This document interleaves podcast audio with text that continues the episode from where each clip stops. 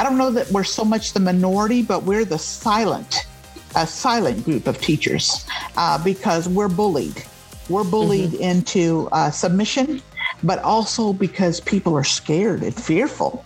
Hey, everybody, welcome back to the intersection of faith, family, and filmmaking. You're listening to Fearless with Mark and Amber, a behind the scenes of our filmmaking ministry, Fearless Features, where we are creating documentary films about the issues impacting our culture and society from a biblical perspective. You can learn more about us and the movies we're making by visiting fearlessfeatures.org. But today, I am so excited because I have three guests on the show with me today. And I am going to let these ladies take their turn and introduce themselves. But they are with Innovative Teachers of Texas, and it's a professional association for Texas teachers by Texas teachers. So, ladies, who wants to start first? Hello. Well, I guess I can go ahead and start. Um, my name is Jennifer Winter Zimmerman. In the public school, I taught for about five years. And then in private education, I've taught for about seven years. I was my son's preschool teacher. Uh, last year, I taught Spanish and um, I taught Spanish in high school. And um, gosh, we were speaking with a state senator, and uh, he he was mentioning to us gosh, you know, you all as a couple, you should begin uh, a conservative uh, teacher organization.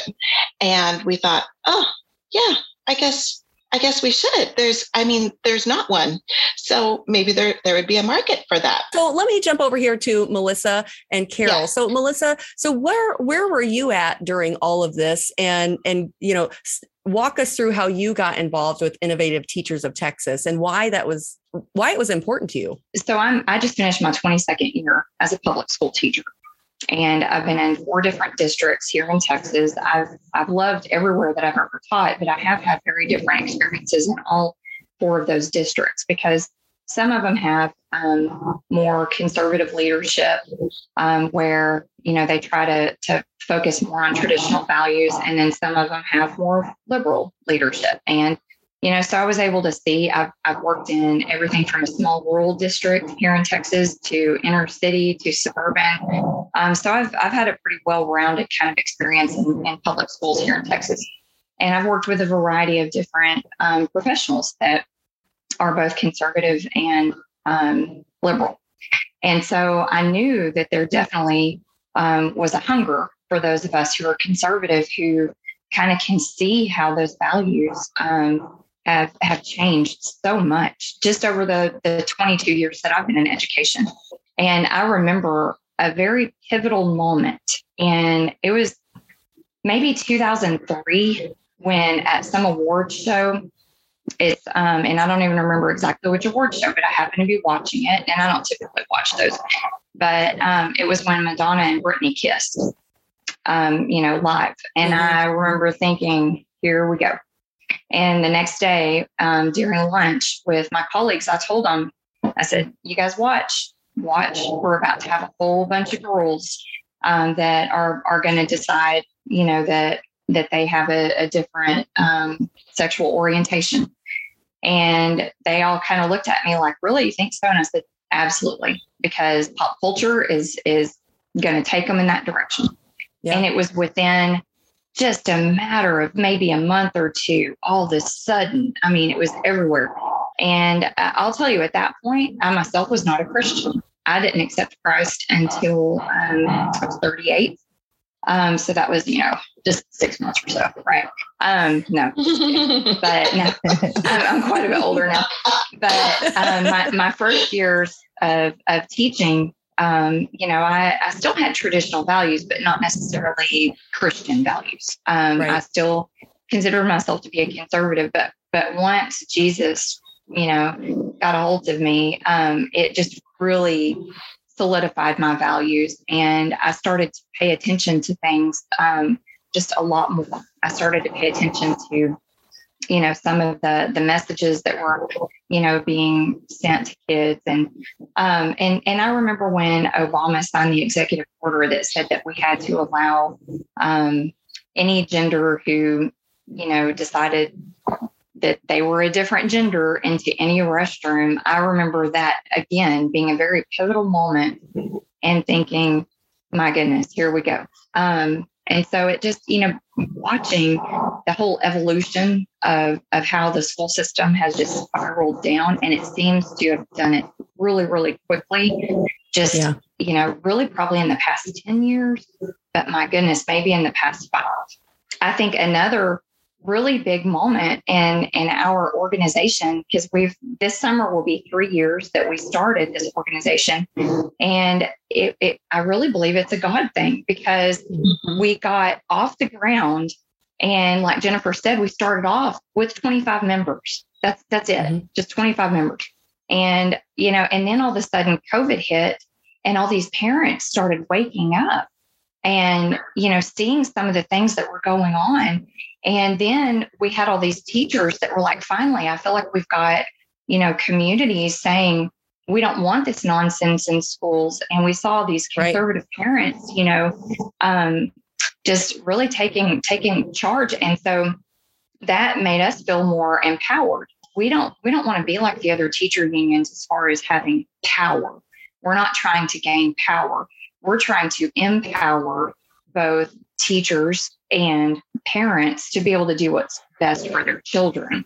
And so, you know, having Amen. having those parents that were, you know, waking up and paying attention, well, we felt so much more empowered by that because we were like, see, there are parents that don't want this kind right. of nonsense in the schools. They don't want CRT. They don't want all the, you know, the the gender, you know, confusion yeah, taking help, over the schools.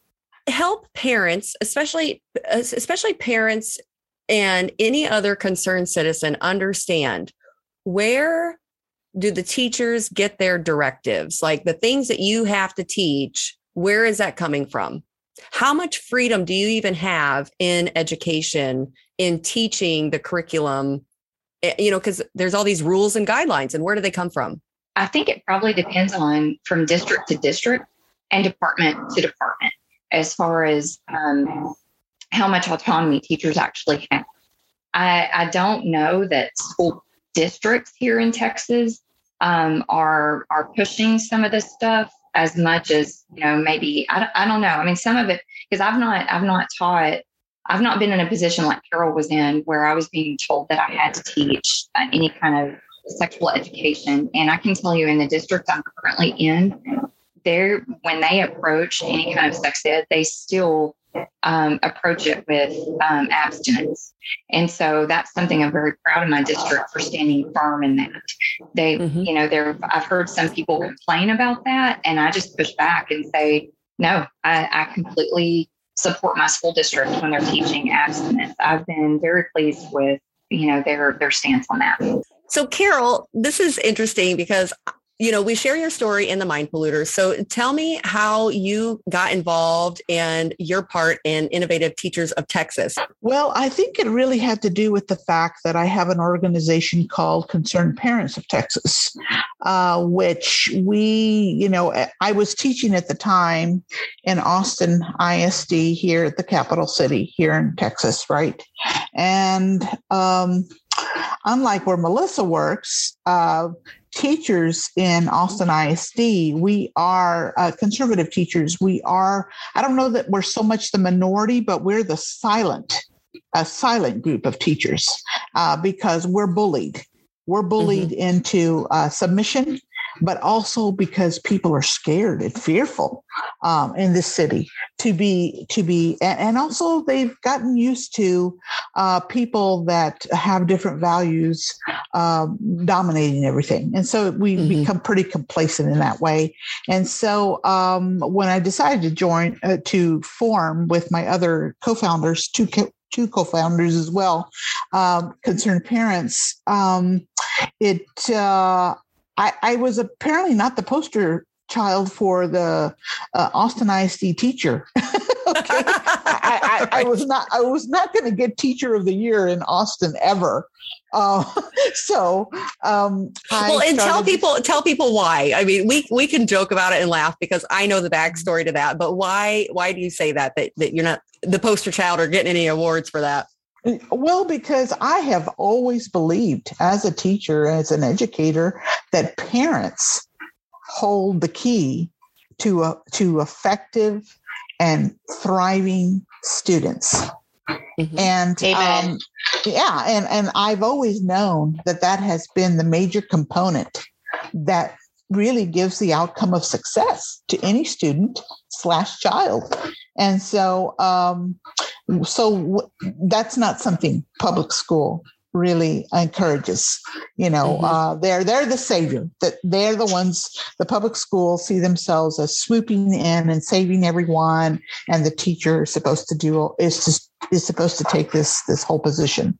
You know, of of uh, say not just saving kids educationally, but everything else, which is one of the reasons why, why we have these problems, right?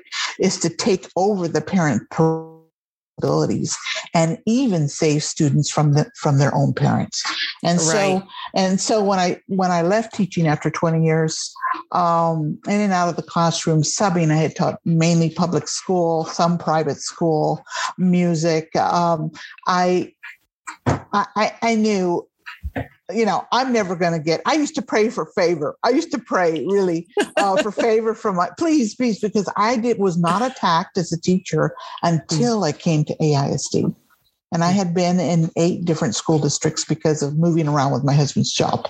And for anybody, Sam.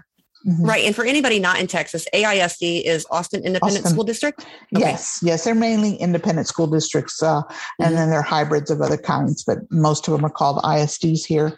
And, and so I just basically got a call from Jennifer and uh, Jennifer, I had known her husband already for a little while, not not uh, very closely at that time, uh, but I knew of him and I had spoken of him. We would run into each other at different different events around as I was doing, you know, speaking and doing public presentations, like I still do. And and uh, and she invited me to come over and have a conversation. And there were some very influential people there, the senator, former senator that she had mentioned, and and I just really was like, I just asked myself, Lord, can I really help these people? can I really bring something to this this organization?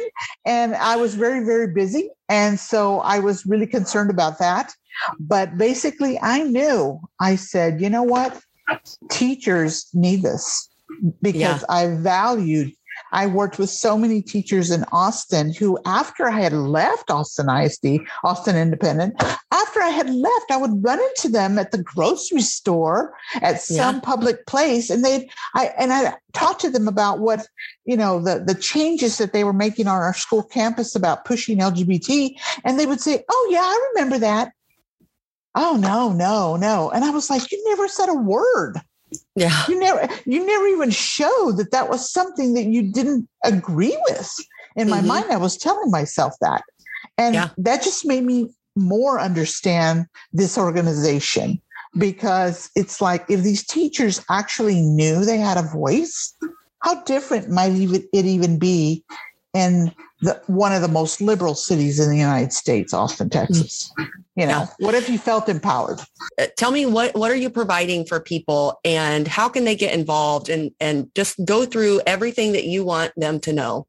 Well, they can get involved by becoming a member. They can go to ittexas.org and they can go to the Join Us page and they can sign up and become a member. We have extremely affordable um, dues. We are fairly grassroots. This has been a fantastic conversation. I love sitting down and having conversation and just listening. I, I love hearing your guys' hearts and where you're coming from and where you're going. I cannot wait to watch and follow your journey and your growth because I know that Thank there you. are more teachers and administrators and parents who are willing to support what you're doing. Thank you, ladies, so much for being here today. I really appreciate it. And I can't wait.